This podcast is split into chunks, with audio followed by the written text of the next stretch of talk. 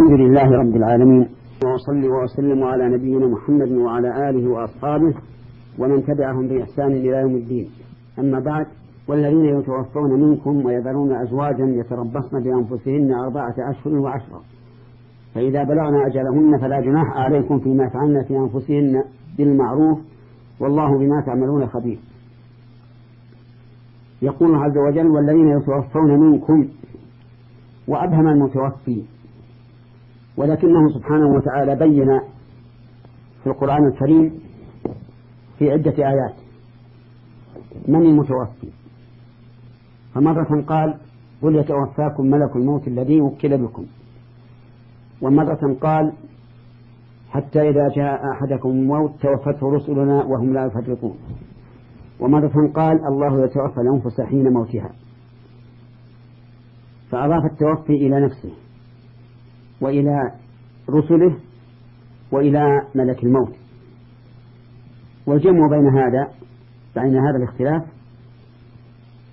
أن الله متوفي للأنفس حين موتها لأن وفاتها بأمره تبارك وتعالى.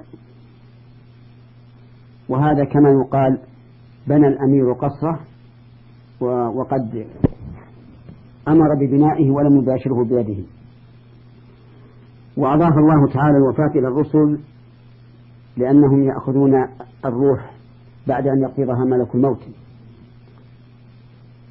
فيكفنونها بالكفن الذي جاءوا به ويحنطونها بالحنوط الذي جاءوا به. وأضافها إلى وأضاف الوفاة إلى ملك الموت لأنه هو الذي يقبض الروح من الجسد. قبض الله أرواحنا وأرواحكم على خير ما يكون. وقوله يذرون أزواجا أي يدعون أزواجا بعد موتهم. وأزواجا بمعنى زوجات. يتربصن هذا خبر مبتدأ. وهو قوله هو الذين يتوفون منكم. وهو خبر بمعنى الأمر. أي تتربص الأزواج بأنفسهن من غير أن يخرجن إلى الأسواق أو إلى بيوت أخرى بل تنطوي على نفسها. أربعة أشهر وأشرا أربعة أشهر هلالية لأن الأشهر في لسان الشرع هي الهلالية التي جعلها الله تعالى مواقيت للناس والحج. وعشرا أي عشر ليال. وعبر بالعشر عن الأيام أن العرب تتوسع في هذا فتعبر بالليالي عن الأيام وبالأيام عن الليالي. والمراد عشرة أيام بلياليها.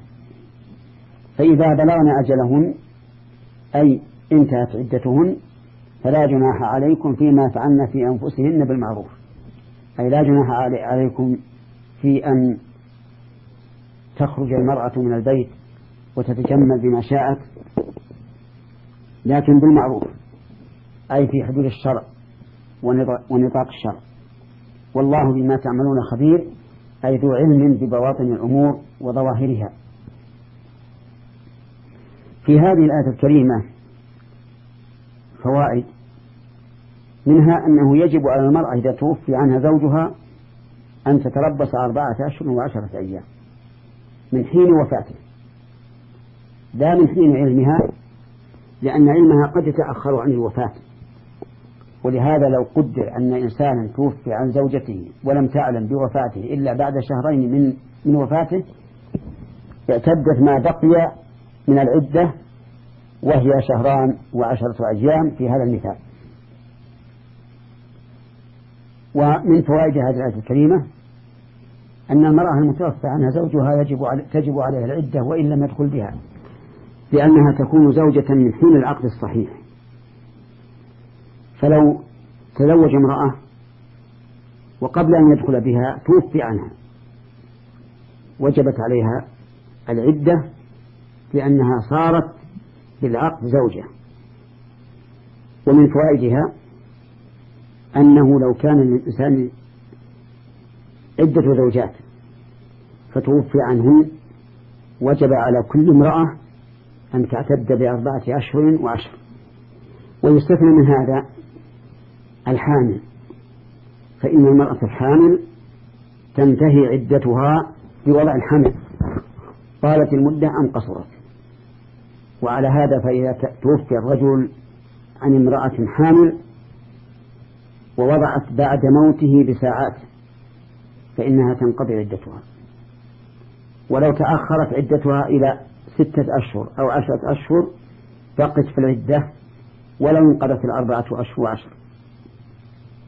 لعموم قول الله تبارك وتعالى وولاة الأحمال أجلهن أن يضعن حملهن.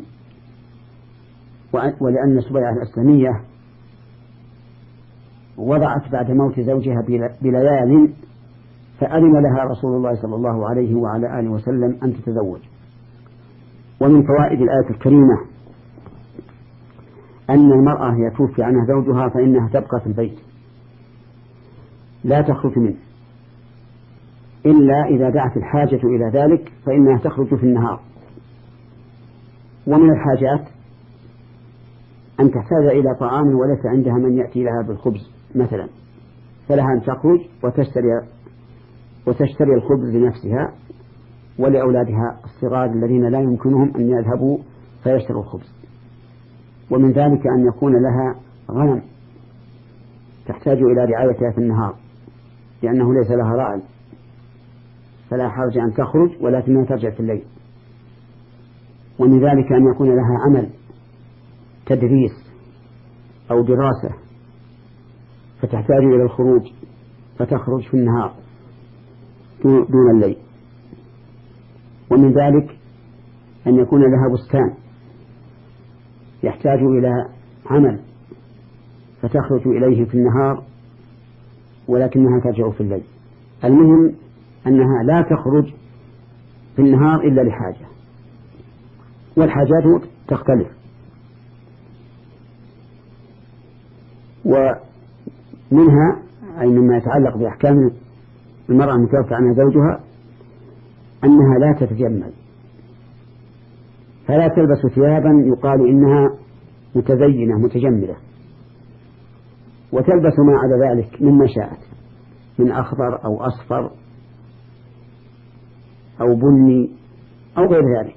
ومنها أيضا أنها لا تتحلى بالذهب لا بالخواتم ولا بالأسورة ولا بالقلادة ولا بالأزرة ولا بغير ذلك. ومنها أي من أحكام المحادة أن لا تتطيب لا ببخور ولا بدهن. إلا إذا طهرت من الحيض فلها أن تتطيب بالبخور وأما كلامها مع الناس في الهاتف أو عند عند مخاطبة من استأذن عند الباب أو مخاطبة من أو مخاطبة معارفها الذين يدخلون إليها فهذا لا بأس به. تخاطب من شاء. على العادة بشرط أن لا تخضع بالقول فيطمع الذي في قلبه مرض. و... وأما خروجها إلى ساحة البيت كالحوش أو إلى سطح البيت فلا بأس به. وأما اغتسالها كل أسبوع فلا أصل له تغتسل كالعادة. وأما تسريح شعرها فلا بأس به. أي وقت كان. ومن فوائد هذه الآية أن تخفيف الشريعة الإسلامية في عدة الوفاة. لأنهم كانوا في الجاهلية إذا مات زوج المرأة بقيت في حفش في بيتها خيمة صغيرة ضيقة ولا تمس ماء ماء ولا تقرب طيبا ويكون لها من روائح من الروائح المنتنة من دم الحيض وغيره. ما لا يطاق. فإذا خرجت بعد السنة أخذت بعرة ورمت بها. إشارة إلى أن كل ما مضى عليها أهون عليها من رمي هذه البعرة فجاء الدين الإسلامي ولله الحمد. بهذه العدة اليسيرة السهلة. ومن فوائد هذه الآية الكريمة بل من حكمها العناية بحقوق الزوج. حتى إن المرأة منعت من أن تتزوج بعده إلا بعد مضي أربعة أشهر التي هي ثلث الحول وعشر التي هي ثلث الشهر. وإلى حلقة قادمة. إن شاء الله تعالى. والسلام عليكم ورحمة الله وبركاته. الحمد لله رب العالمين.